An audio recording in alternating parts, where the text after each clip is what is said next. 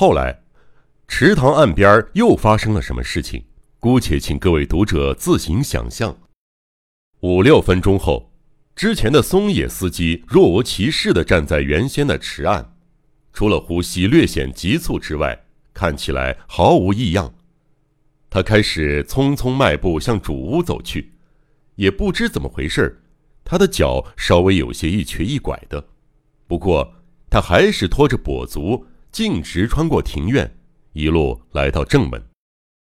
正门口有两名书生，拿着类似木刀的物品，煞有介事的站岗守卫着。松野走到他们面前，神色痛苦的用手摸着额头说：“我浑身发冷，可能是发烧了。哎呀，太难受了，想先去休息一下。”他的声音听起来有气无力的。“啊，是松野啊，没问题，你去休息吧，这里由我们负责。”其中一名书生精神抖擞的回答：“松野司机打过招呼后，消失在玄关旁的车库中。那间车库后方就是他的房间。之后直到早上，倒也别无异状，正门和后门都没有任何人经过。守在围墙外边的巡查们也没看到像怪盗的人。到了七点，大批警视厅的警官在宅内展开搜查，同时。”在搜查结束前，家中的人一律禁止外出，但是只对学生没办法限制。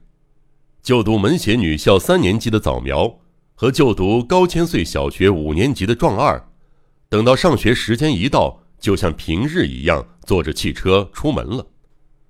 司机虽然还是无精打采的，也不大说话，一直低着头，但是上学总不能迟到。所以还是勉强坐上了驾驶座。警视厅的中村搜查股长先和屋主状太郎在书房这个案发现场碰了面，听取了详细的事件始末，接着再一一询问宅内众人，这才开始搜查庭院。昨晚我们赶到以后，直到现在，没有谁离开过宅邸，也没有人翻墙而出。这一点，我想您绝对可以信任我们。辖内警局的主任刑警自信满满的向中村股长汇报。如此说来，小偷可能还潜伏在宅内喽。是的，这是唯一的可能。不过今早天亮以后，我们又展开搜查，到目前为止毫无发现，除了狗的尸体之外。啊，狗的尸体！啊，这户人家为了预防小偷上门，养了约翰这条狗，但昨晚他被人毒死了。根据调查，假扮成这户人家儿子的二十面相，昨天傍晚曾经去院子喂那只狗吃了一些东西。他实在是个细心缜密的人。要是这家的小儿子没有提前设下陷阱，那家伙肯定早就逃之夭夭了。那在院子里再找找看吧。这个院子这么大，说不定就会有什么藏身之处。两个人正说话之际。院子假山的另一头传来一声惊呼：“请过来一下，找到了，找到小偷了！”此时，四面八方传来一阵杂七杂八的脚步声，是一干警察赶到现场来了。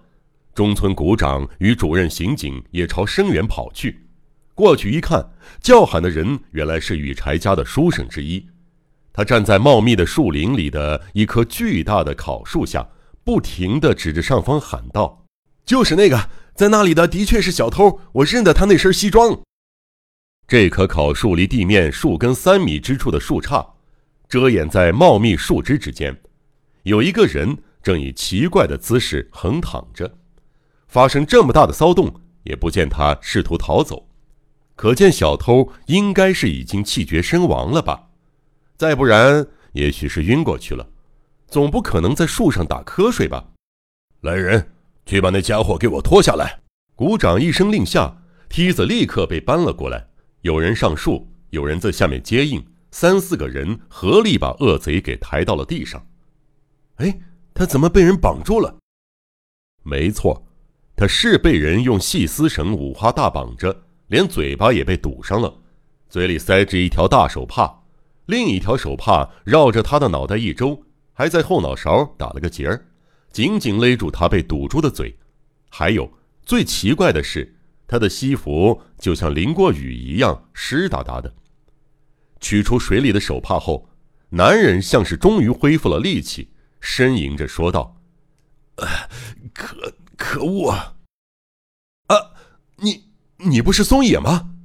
书生惊愕的大叫：“那并非二十面相，虽然穿着二十面相的衣服，但是容貌截然不同，分明是家中的司机松野。